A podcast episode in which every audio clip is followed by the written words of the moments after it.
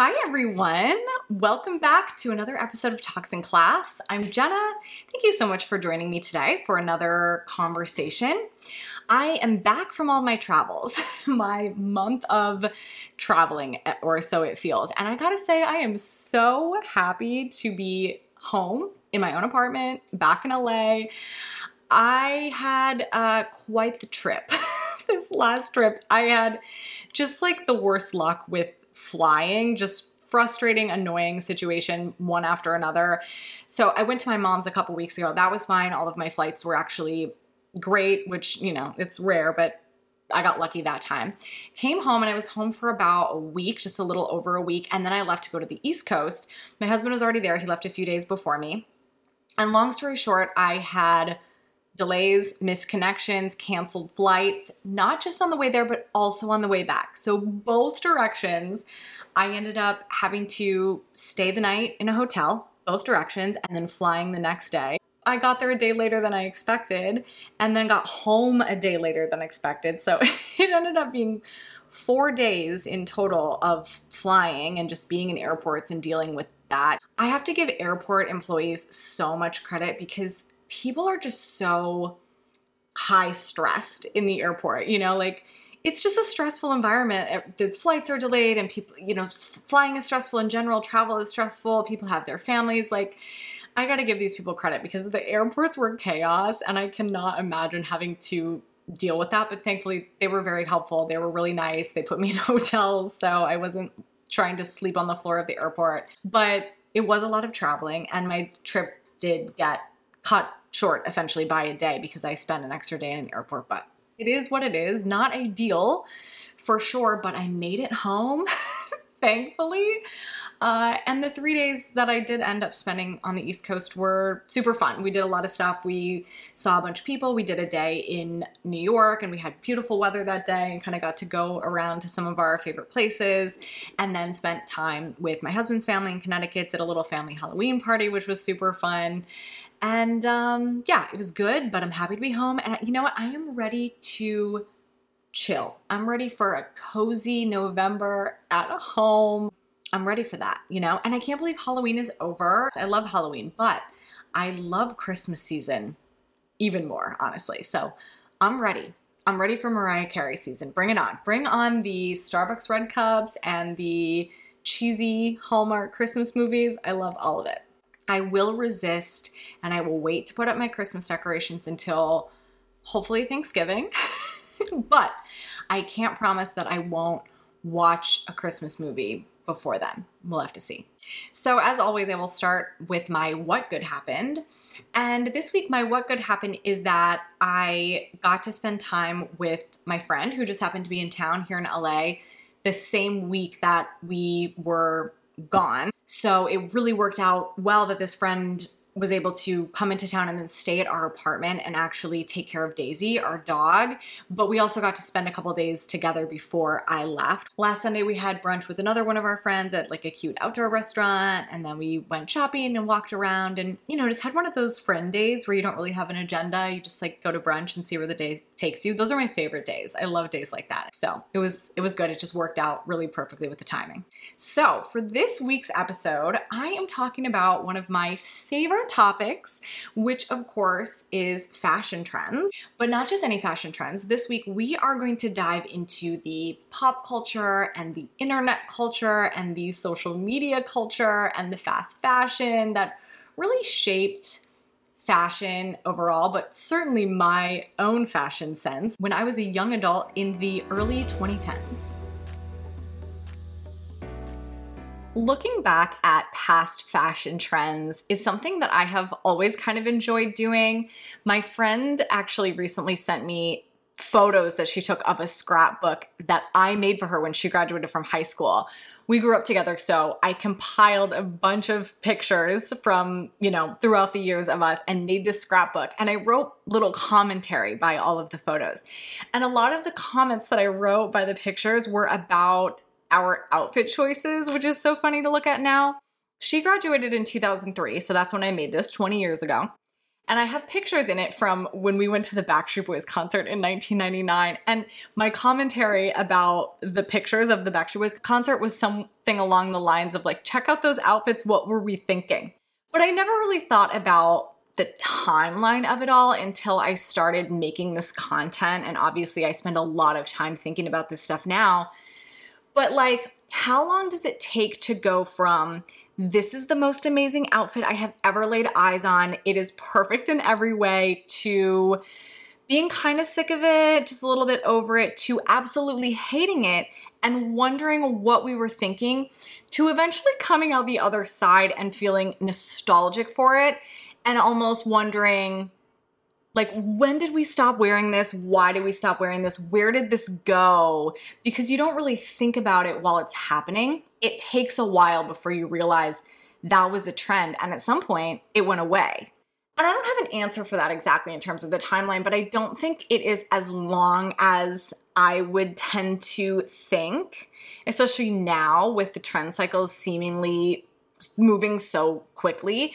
But I think if you're in your 30s, you've probably been forced to confront these things now a few a few times. I mean, we've been through a few different revivals at this point. We've been through the 90s revival, which was the first one that kind of hit me in the face like my middle school, late elementary, middle school wardrobe popping up in stores was the first time that I realized I'm old enough that this isn't happening to me now. Then the Y2K, the early 2000s, like juicy uh, sweatsuits and, and platforms, those revivals have obviously brought up a lot of nostalgia.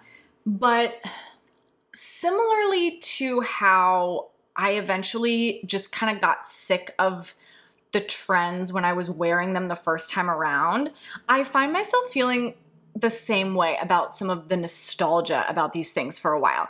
Meaning, it's really nostalgic when it first starts to come back and when people start to talk about it. It feels really exciting and nostalgic and i think it's because all of these memories are kind of resurfacing for the first time and we haven't thought about them. But after a while it's like you've been beat over the head with it. I feel this way about y2k right now. I'm so over Y2K. I don't want to talk about it anymore, which is hard because this is my job. I'm a nostalgic creator. And I love the Y2K era. There's so many things about the fashion, objectively speaking, that I really like.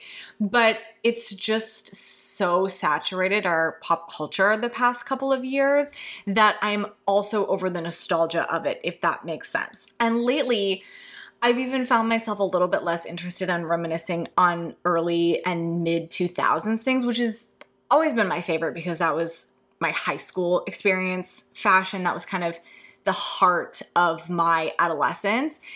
And instead, I find myself feeling super nostalgic for the end of the 2000s and the early 2010s.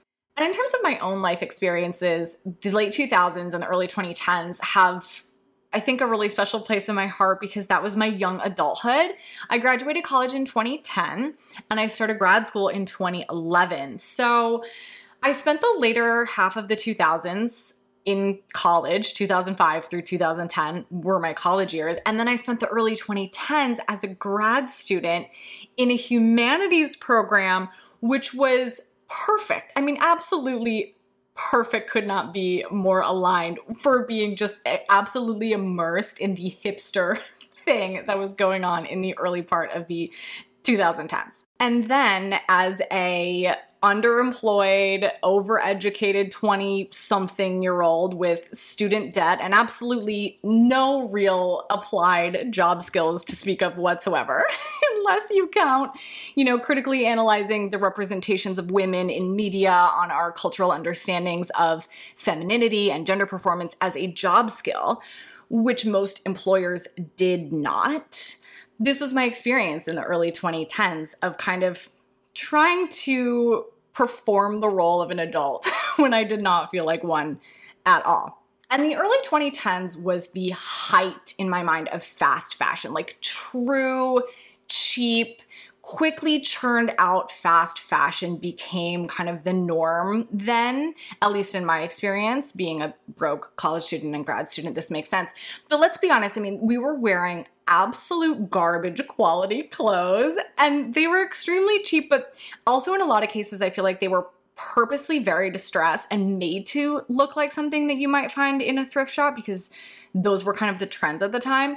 But this was extremely convenient for me, considering I was a highly broke young person who wanted to pretend that I was not highly broke. And I also wanted to follow the fashion trends because that's always been something that I liked.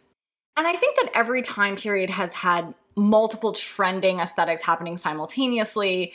But the very early part of the 2010s is particularly interesting to me in this way because looking back, there were a lot of really different things happening in fashion. And I think because of the rise of fast fashion, but also things like Tumblr and Pinterest and Instagram becoming really popular, where we could create and share things that would help us cultivate a specific aesthetic there were all of these different styles that came into the mainstream where before i think maybe without those things a lot of them would have stayed a little bit more under the radar or a little bit more countercultural and all of these different aesthetics you know we had hipster we had twee we had boho we had this soft grunge thing we had preppy we had girl boss we had the swag style you could find all of them at the fast fashion stores. You could walk into Forever 21, Charlotte Russe, whatever, and they would all be there. And walking into a fast fashion store now is still like this. It's like you're looking at a million different stores in one place. But the early 2010s was the first time I remember really feeling this way when walking into a store. You'd walk into Forever 21 and see a whole wall of the, you know, Hervé Leger knockoff bandage club dresses over there, and then a whole wall over here of, you know, peplum tops and pastel pale pink sandals with little bows on them and blazers. So, unlike my teen years, I think, where you'd sort of cultivate your style based on the stores that you liked. You know, you were an Abercrombie kid or a Hollister kid or a Hot Topic kid or whatever. The fast fashion stores of the early 2010s were just a catch all for trendy clothes, you know, air quotes, trendy clothes, because that could mean so many different things at that time. And I also think it's really interesting when I look back at not just my own style, but images of the time, people combined these different trending aesthetics in a lot of different ways. I feel like now people tend to curate a very specific aesthetic when it comes to their fashion. And maybe this is because we have this tendency now to label everything. So, you know, you could be like a cottage core girl, or you can be like a old money aesthetic. I don't even know, but you know what I mean. There's all these different labels for different styles, and people kind of put them in boxes. And, you know, this is clean girl, but this is not. So, like, you have to wear what's in this box. And it wasn't like that when I was young. And it wasn't like that in the early 2010s when we started seeing all of these styles simultaneously pop up in the stores same stores all at once, right?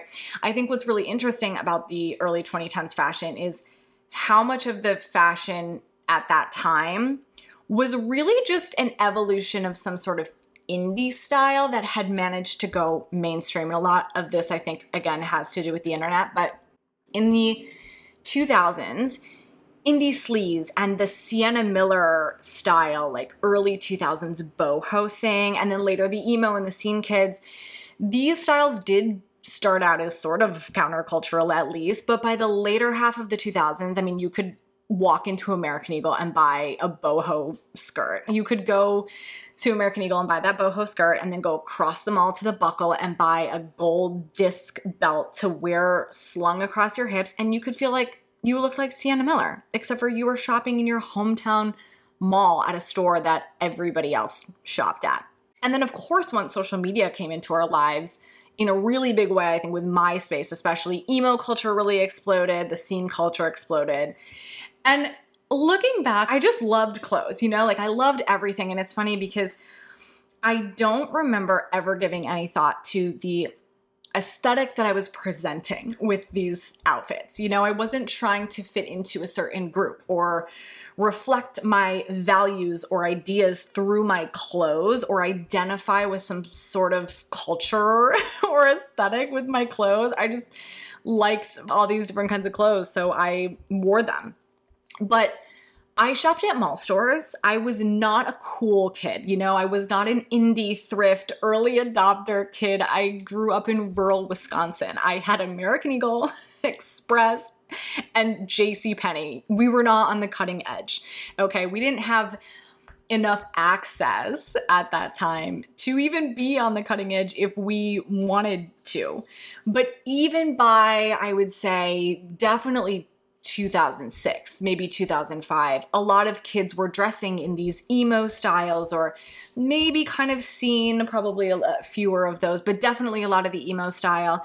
It just went mainstream in such a big way that I think looking back, MySpace had a lot to do with it. It, it really coincided with the MySpace era.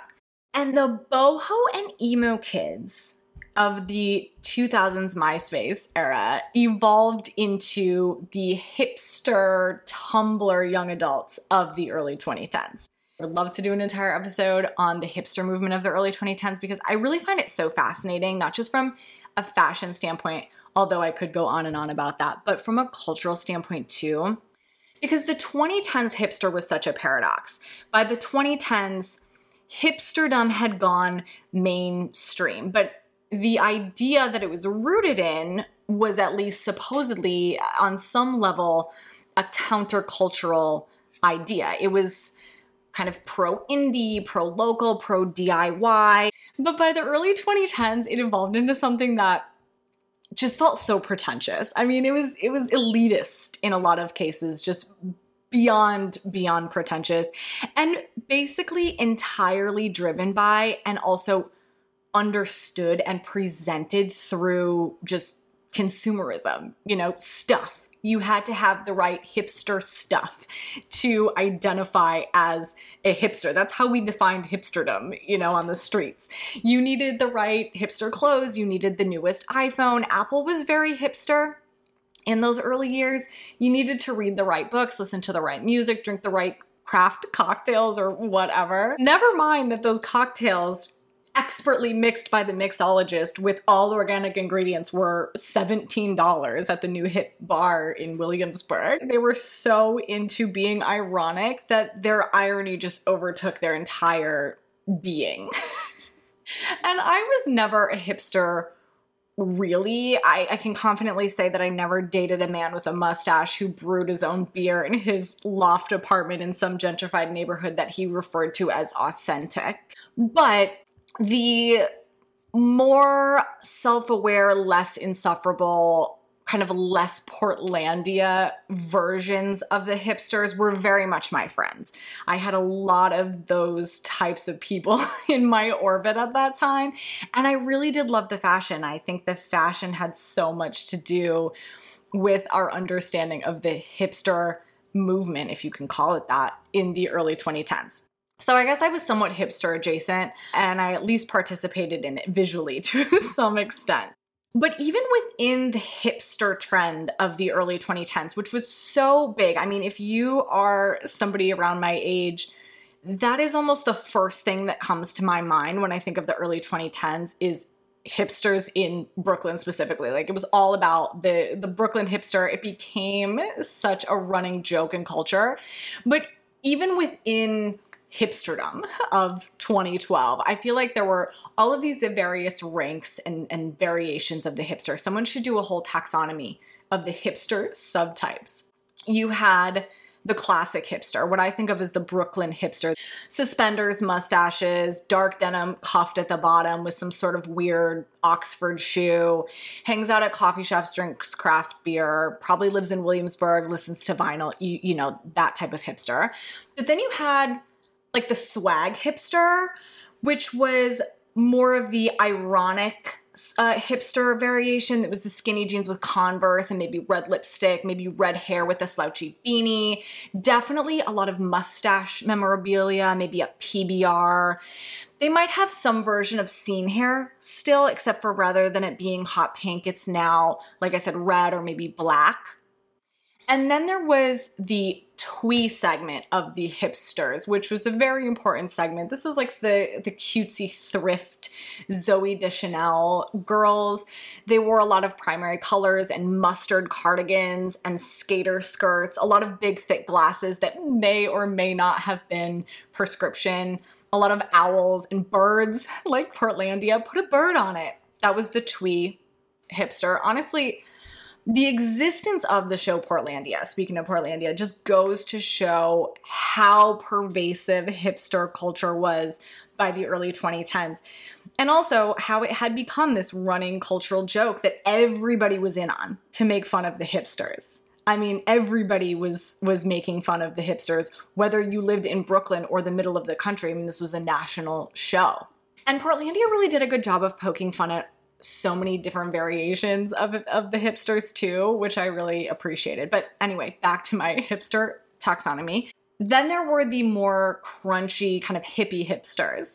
Their fashion sometimes looked a little bit like a religious cult, you know, like a, a linen tunic or a long denim dress or something. But you know, these types, it was Birkenstocks, everything had to be organic, early adopters of kale, kale for everything.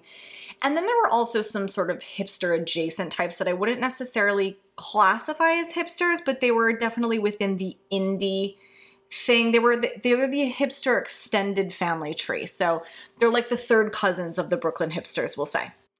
You had the more Tumblr aesthetics, like the soft grunge people who listened to a lot of Arctic Monkeys and Lana Del Rey, Flower Crown, boho hipsters. This whole thing was happening on Tumblr really big in, in the early 2010s.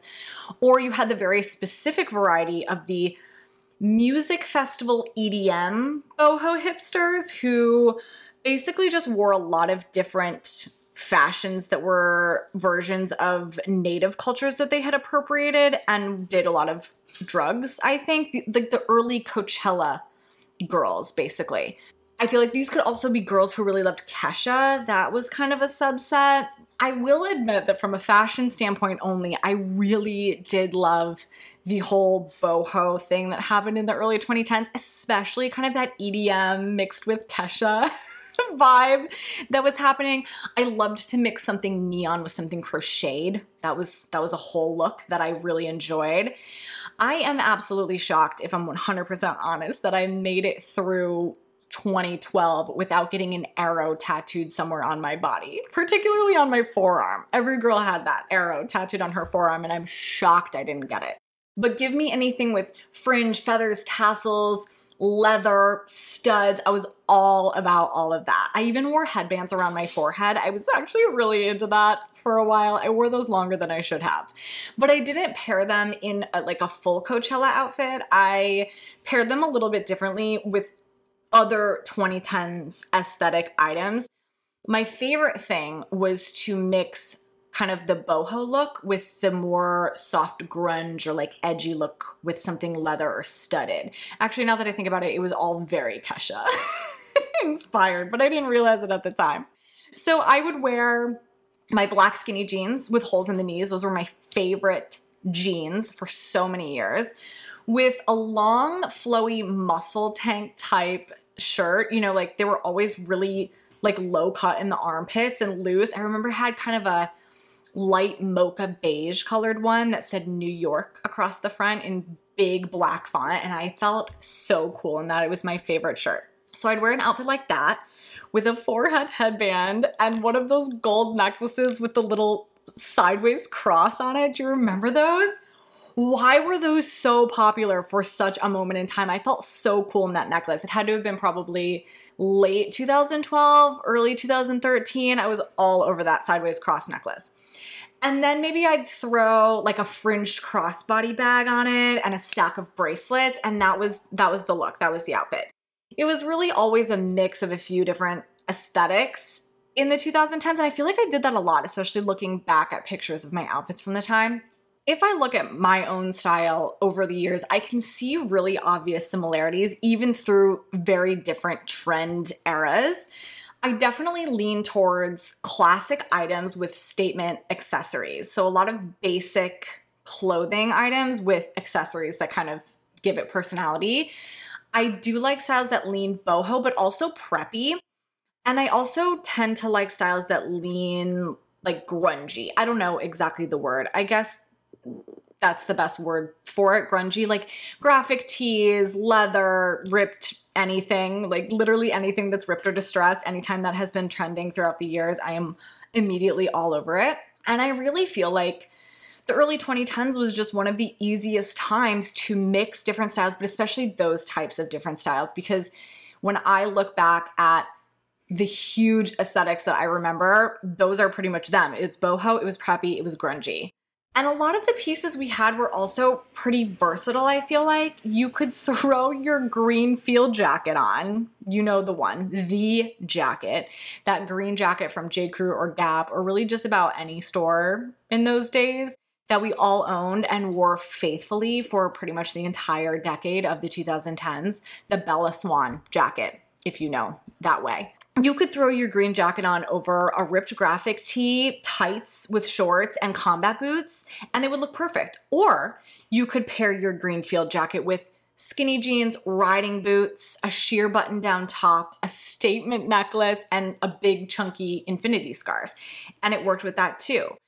You could even wear it with a flannel, your dark jeans, Oxford shoes, and a big ol' owl necklace, and it would work. I mean, what a time to be alive and shopping at Forever 21, honestly. And although I will say that a lot of my favorite styles, obviously, as I have discussed from that time, were really inspired by a lot of the more indie aesthetics, the impact of the preppy girl boss aesthetic cannot be ignored when we talk about the early 2010s because this was the business casual era. It is interesting because there have been a lot of different iterations of the business casual as casual wear thing. In the Y2K era in the very early 2000s, I remember we had girls wearing like low rise pinstripe flare dress pants with a shiny beaded backless shirt as club wear with like big platform shoes. And then in the later part of the 2000s, we got really into blazers. I had uh, my first blazer, I think it was in 2004. It was a corduroy blazer from American Eagle and then in 2005 or 2006, when I worked at Express, I got a brown velvet blazer, you guys. I felt so amazing in that blazer. So I was really primed and ready for the business casual thing in the 2010s. It wasn't necessarily new then, but I do think it was a lot more prominent. It was just inescapable by the early 2010s. And I do think a big part of this was obviously the economy, right? We were still very much living in the aftermath of the 2008 financial crisis. So clothes that can do double duty make sense and are more appealing when people are hurting financially. But also, just everything that was going on with internet trends at the time exploded this whole fashion aesthetic onto my radar for sure. Namely, the rise of Pinterest and fashion bloggers around this time. I don't know about anybody else, but when I think of fashion bloggers, in say 2012. 2012 is kind of my my go-to year reference point for the early 2010s. When I think of a 2012 fashion blogger, I have a super specific picture in my mind and she is full on preppy girl boss. She's wearing head to toe J Crew, probably skinny jeans, expensive riding boots, maybe Tory Burch or those ones that were black and then they had the band of brown leather at the top with some sort of like gold logo on the side. Maybe a plaid button down or a chevron blouse, depending on the season. Definitely, without question, a giant Michael Kors watch on her wrist and a huge statement necklace. Probably also from J. Crew. And then an armful of gold bracelets, chains, cuffs, a lot of gemstones, so a lot of sparkle happening and gold Ray-Ban aviators. Always, always, always, always the gold Ray-Bans. Like this was the look of fashion bloggers at this time. In the summer, they all looked the same. Their color palette was mint green, navy blue, white, and coral, which I thought was the chicest thing I had ever seen. I mean, it made my my brain explode. And then in the winter, it was like burgundy, navy, cream and maybe hunter green. I mean, very like plaid color palette. And these were the first types of images I remember seeing on Pinterest when I signed up for it in 2011. My Pinterest boards were just full of motivational quotes, Ryan Gosling memes, and these outfits. I ate this up, every morsel. I was obsessed. And also, if I think about, you know, how this plays into my personal experience or how my personal experience plays into my obsession with this, I had just started grad school. I was really young still. I went straight from undergrad to grad school. So I was trying really hard to dress professionally, which apparently at that time to me meant just dressing like the fast fashion version of a fashion blogger with some alliterative blog title like Cupcakes and Cashmere or Sea of Shoes or Polka Dots and Purses. Something like that. I mean, why do they all have these titles? Thankfully, the likes of Forever 21 had me covered when it came to all of my girl boss prepster fashion needs. In 2012 and 2013, I don't really think I shopped anywhere else except for Forever 21 and Urban Outfitters. Those were my only stores where I shopped, and Urban was a splurge for me because I was broke. I had one of those sheer polyester button down shirts in almost every single color imaginable. I had mint green, which was my first one. I bought it at a boutique in Soho, New York. I had peach, I had beige. I had three different black ones, you guys. Three different black ones. A regular black one, a sleeveless black one, and a black one with like a rhinestone collar that would tie into a bow. I had burgundy, I had olive green. I'm pretty sure I had navy. I mean, this was all I, I wore. When I was teaching in grad school, my go to outfit was one of those shirts and my $12 dark denim jeans. I'm not kidding, they were $12 at, from Forever 21. And either a scarf that served no purpose or a giant plastic collar of a necklace that turned my entire neck and chest green by the end of the day. And I would walk into those classrooms to give my little COM 1010 lesson feeling on fleek, as we said in 2016. and while I am proud, proud to say that I never once wore a business casual outfit to an actual club, I did repurpose some of my professional outfits as going out outfits, as we all did. I had this mint green skater skirt that I used to wear with this lace tank top and a blazer with these giant platform shoes that I bought at TJ Maxx. I felt so cool and that outfit, I, I really thought that that was the greatest fashion concoction I had ever thought up. I also wore a lot of cardigans, like a shocking number of cardigans.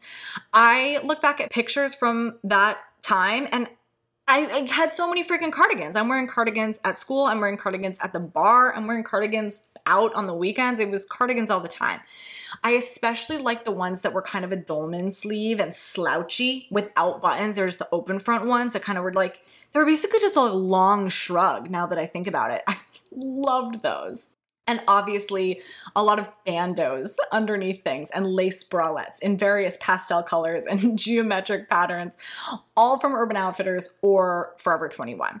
Speaking of the bandeaus, I mean, this was necessary because all of our shirts, the armholes were cut down to our rib cage. I mean, you had to layer. it was mandatory. So naturally, we had to pick a bandeau that added a little spice to the outfit that way. And there really just is so much that I could talk about when it comes to the early 2010s fashion aesthetics, but since I, I do need to stop talking eventually, I am going to end by giving you a few more reference points in case you are craving some visual examples of excellent, truly excellent early 2010s fashion. I present to you my top five favorite TV shows for early 10s fashion. Number five is Portlandia. Obviously, this show is satirical, it is parody, but it's still a great example of 2010s fashion, and some of the more normal characters are also represented, but it is, of course, mainly focused on the hipsters. And as I stated before, it does a really, really good job of covering a lot of the different subtypes of hipsters, which I definitely knew to some degree. So if you are curious about how various people who fancied themselves as indie dressed in the early 2010s, Portlandia is a great place to look. Number four is New Girl. Obviously, Zooey Deschanel is unquestionably the queen of early 2010s twee fashion in particular, and New Girl was the blueprint for any aspiring indie thrift kind of bookish girl looking for fashion inspiration. I've literally never seen so many A-line skirts and polka dots in my entire life. Number three is American Horror Story Coven. I believe this is the third season and it is from 2013. This is not something that I would imagine would come to mind immediately when thinking of TV that represents 2010s fashion, but I recently rewatched this and there are some amazing 2013 outfits in this show. The thing that I really like about the fashion and the way that the fashion of that time is represented in Coven is that it's not smacking you in the face the way that like New Girl or Portlandia is. It actually feels like if you saw somebody wearing some of these outfits today, it wouldn't feel so strange. You maybe wouldn't think it looked that dated particularly Madison, obviously, and Zoe's outfits.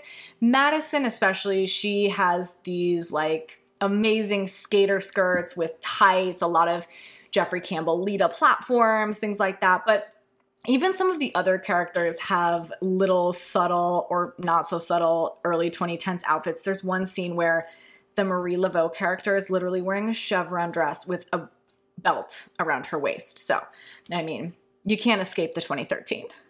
Number two is HBO's Girls.